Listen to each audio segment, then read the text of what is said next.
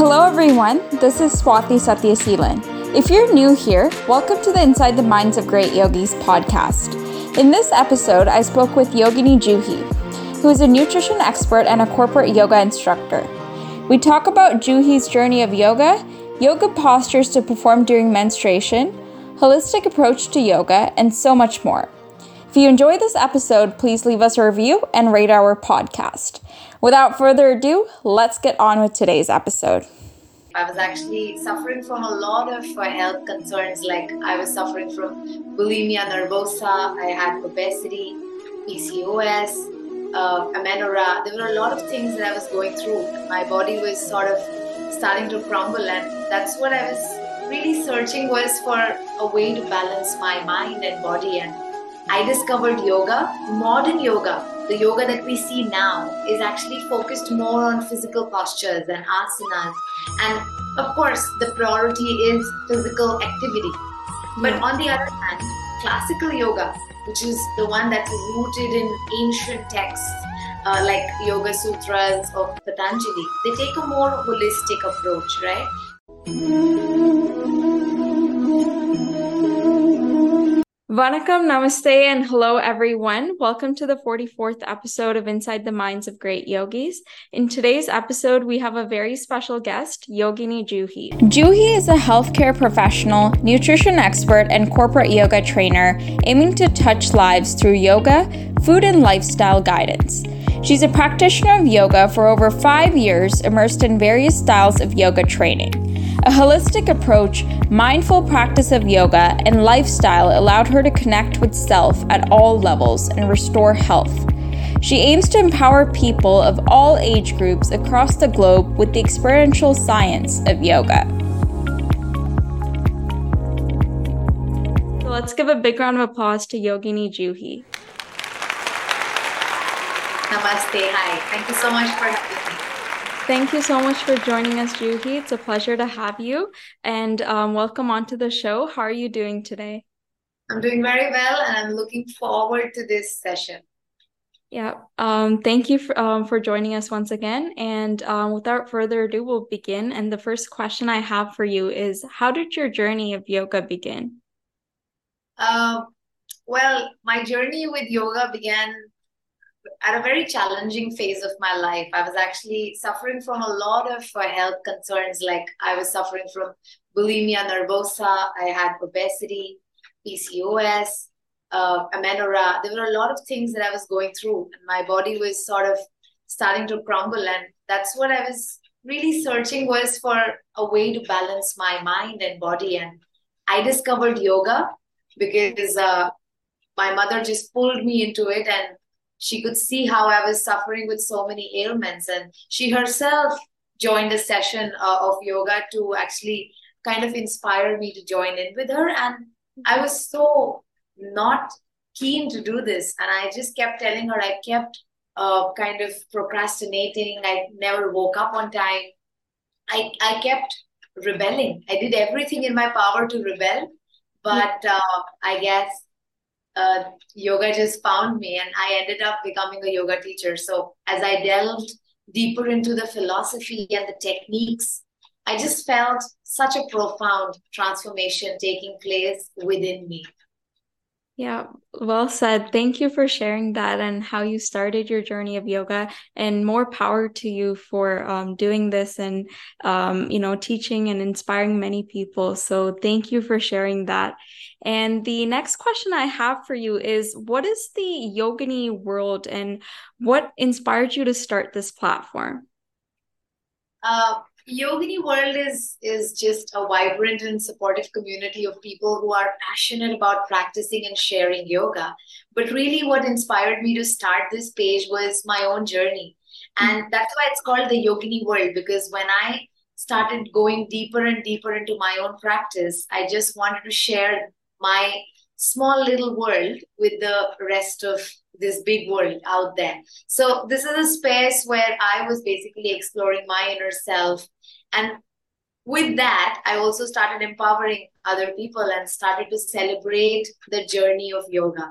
And uh, this platform is dedicated to people who want to do yoga. They may or may not have access to a mat always. They may or may not be able to do handstands and headstands. And sometimes they may not even be able to do a Surya Namaskar, but they should still be empowered to do yoga. And that's the idea of this platform. Because every piece of content that I try to share, I try to make it as simple and as doable as possible. So anyone can do it from wherever they are and with whatever challenges that they have at that point. So that was the idea behind the Yogini world. Sounds like a wonderful initiative, and I look forward to hearing more about the Yogini world. Um, and thank you for sharing a little bit about your platform. So, the next question I'd like to come into is what is the difference that you have noticed between classical yoga and um, modern yoga? Uh, I think that that's a very valid question uh, since yoga is such an age old science. Mm-hmm. And as more and more people are connecting to this science, they start to interpret it in their own way. And uh, I would say modern yoga and classical yoga, they differ in, in their emphasis and approach, really. Because modern yoga, the yoga that we see now, is actually focused more on physical postures and asanas. And of course, the priority is physical activity. Yeah. But on the other hand, classical yoga which is the one that's rooted in ancient texts uh, like Yoga Sutras of Patanjali. They take a more holistic approach, right? Mm-hmm. So it encompasses not just the physical practice of asanas, but it also uh, works on mudras, which is hand gestures, pranayamas, which is basically taking control of the breath.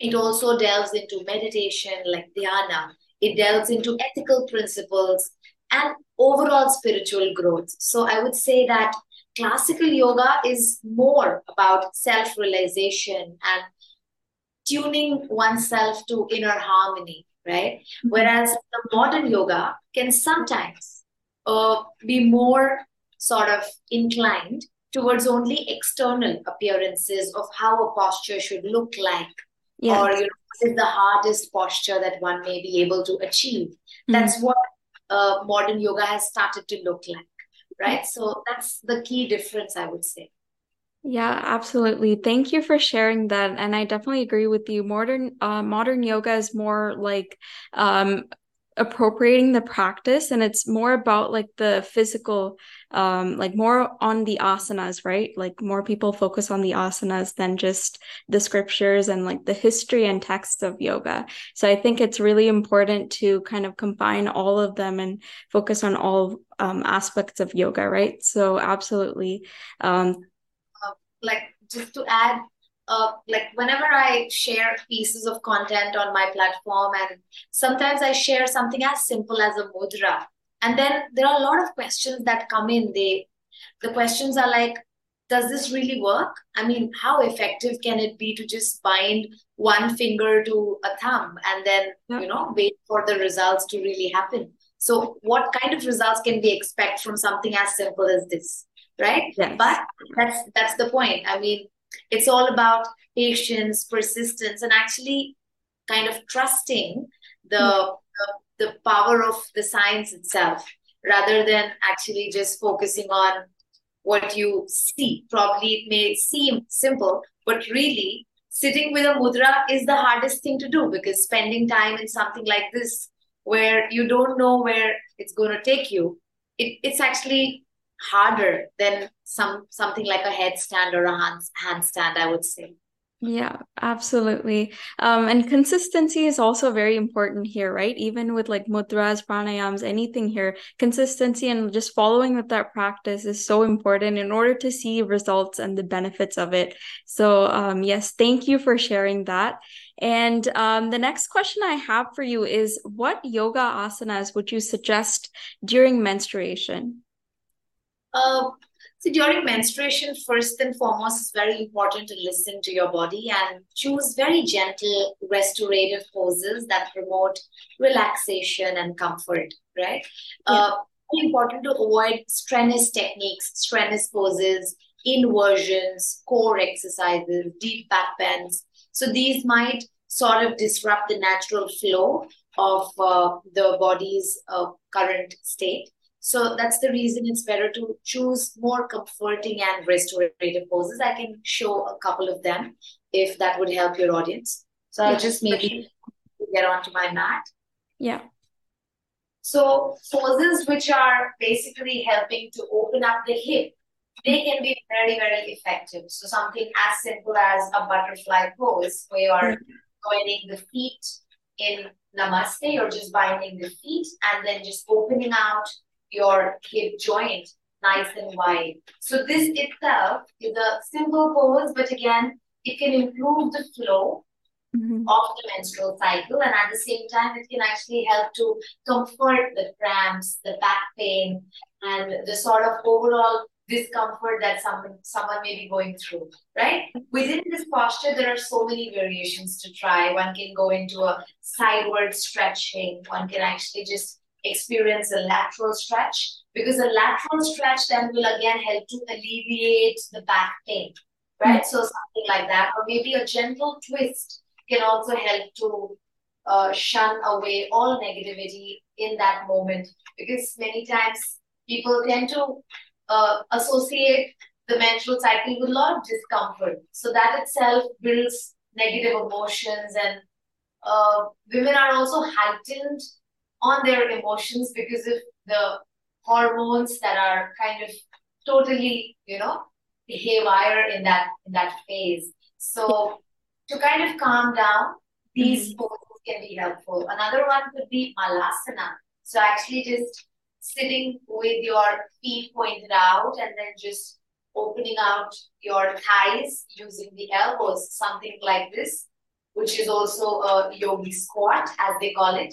This is very effective to improve menstrual flow, to get rid of the pain, to actually ease back pain, menstrual cramps. So these two poses are, I would say, my go-to pose for uh, menstruation. Yeah, Thank you for sharing that and um, for demonstrating these postures. I hope our viewers and listeners find them helpful um, during their menstruation um, period. So, thank you for sharing that. So um, now I have some rapid fire questions for you. And the first question I'd like to come into is How has your life transformed after yoga? Uh, well, uh, yoga has been a catalyst for transformation in my life, no doubt. Yeah. Physically, I experienced a lot of flexibility, I experienced strength. Mentally, I feel that my mind has become more focused, calm, resilient, and emotionally as well. I've gained a deeper understanding of myself, of mm-hmm. the relationships I am in, and the world around me in general. I would say overall, yoga has provided me a very harmonious way of living, something that extends beyond the mat. I love that. I love that insight. Thank you for sharing that. And the next question I have for you is Do you have a guru or inspiration um, that you look up to? Yes, yes, of course. Uh, I've been very fortunate to have so many inspirational figures in this journey. Uh, the starting with my mother, who actually pulled me uh, to yoga. She kind of nudged me and made sure that I actually uh, did yoga every day. And here I am today, actually uh, talking as a yogini myself. So apart from that, I, I really, one of my primary sources of inspiration in the world of yoga is BKS Iyengar. I mean, his dedication to alignment, to therapeutic aspect of yoga, that, that has very deeply resonated with me. In fact, I, as I said earlier also, when I was talking to you about my platform, I said yoga should be accessible to everyone. And I think that's that's what BKS Iyengar stands for. He made sure that whether a person can really uh, do handstand or not,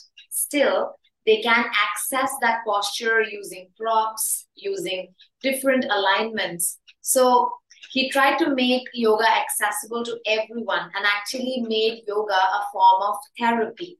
So so i think uh, i really resonate with that with that thought. Plus he is one of the reasons why uh, i would say yoga and for that matter the fact that yoga comes from india this he kind of brought that on a i would say global uh, map. He kind of put it on the map for everyone to know what yoga stands for. And uh, he he represented that for for for our country. So that's something i really really admire about him yeah, thank you for sharing that. And a huge shout out to your mom, as well as um, BKS Iyengar, one of the finest yogacharyas um, in the world, actually, very well known, right? And he also reminded us that yoga, um, which is once lit, will never dim. So um, the brighter your practice, the brighter your flame, right? So um, absolutely. Thank you for um, sharing your inspiration in terms of yoga. And the final question I have for you is how essential is consistency in your yoga practice? Um, well, consistency is, I would say, it's the cornerstone of a yoga practice. In fact, uh, just as uh, it may sound philosophical, but just like a drop of water falling on the stone, it can erode the stone if the water keeps falling consistently over a period of time. Just exactly like that. I would say a regular yoga practice can nurture the body, mind, and soul, and it can bring gradual results, right? It's not about pushing yourself too hard on the days when you're not in that position, but it's about just showing up on the mat with sincerity. I, I, I can think of what my one of my yoga teachers uh, he said once, uh, just show up on the mat and everything's everything else that will happen is magic. And I truly believe in that. In fact, that saying of one of my teachers that stayed with me. And whenever I'm really low or when I think that I it's not the day for me to practice, all I do is just step on the mat. Everything right. else just happens on its own. The body just takes its course. And of course, honoring my body's requirement on that day my I, I I just practice as required, but I would say consistency is what builds a strong foundation, and it slowly allows uh, the meaning and the benefit of yoga to unfold. Yeah. Absolutely. Thank you for sharing that. Consistency is key, especially within yoga. Like practicing every day and keeping up with that practice is so important in order for you to see like the full benefits, right? Um, so yes, thank you um, for sharing that as well as your journey um, of yoga. And so that is the end of our question. So thank you so much for joining us on the 44th episode. Um, Juhi, it has been a pleasure having you. And um, we hope we're able to do this again. And yeah. yeah. And um, I I would also like to thank everyone else who has yet to listen to our 44th episode of Inside the Minds of Great Yogis. And until next time, I hope everyone has a great day. And thank you, Juhi.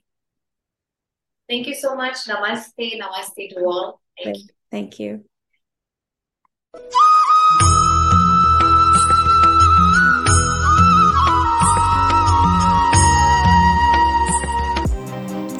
listening to the Inside the Minds of Great Yogis podcast. If you enjoyed this episode, let us know what was your favorite part by sharing the episode thumbnail using the hashtag Inside the Minds of Great Yogis and tag us on Instagram at perspective underscore of underscore yoga. Thanks again for tuning in, and I'll see you all in the next episode.